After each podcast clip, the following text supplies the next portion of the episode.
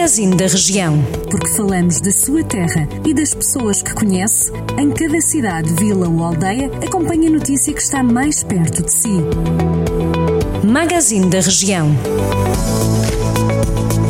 Acompanhando a notícia que está mais perto de si, nesta edição começamos por Lamego, onde esteve este fim de semana o antigo Primeiro-Ministro António Guterres. Numa visita de lazer com a família, o atual Secretário-Geral da Organização das Nações Unidas aproveitou e visitou o convento de Ferreirim, a Capela de São Pedro de Balsemão e o Santuário de Nossa Senhora dos Remédios, entre outros locais bem conhecidos no Conselho de Lamego. Segundo disse ao Jornal do Centro o Presidente da Câmara Municipal, Ângelo Moura, a região não é estranha para António Guterres, uma vez que já tem tem vindo noutras ocasiões. No turismo, há notícia de mais portugueses e mais dias nos hotéis da região de Viseu.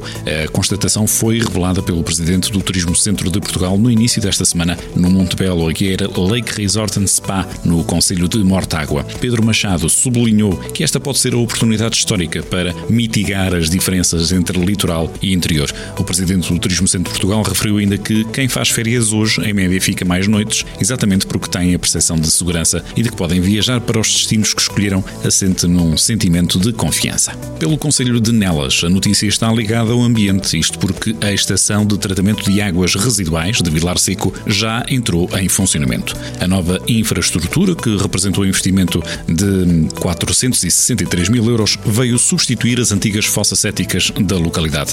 O município de Nelas espera que entre brevemente em funcionamento a etar de Casal Sancho. Em construção está ainda a etar em Canas de Senhorim, na zona da Ribeirinha. Em Rezende foi anunciada a reabilitação do edifício termal das Caldas de Aregos. O presidente da autarquia local, Garcês Trindade, apontou como objetivo a transformação desta estância termal num destino preferencial na área da saúde e do bem-estar, aumentando a atratividade turística do Conselho. No que respeita ao alojamento termal, está prevista também a criação de unidades individuais de diferentes tipologias, de forma a aumentar o conforto dos utentes. Prevê-se ainda a criação de novas valências, como piscina exterior, sauna, banho turco, cosmética, entre outros, segundo acrescentou fonte da autarquia. Em Sátão já foi aprovada a concessão de transportes públicos. A luz verde foi dada pela Autoridade da Mobilidade e dos Transportes, que justificou a decisão por estar em causa procedimentos de curta duração e na dependência de procedimentos concursais para a rede de transportes regional das respectivas comunidades intermunicipais. Lembramos que Sátão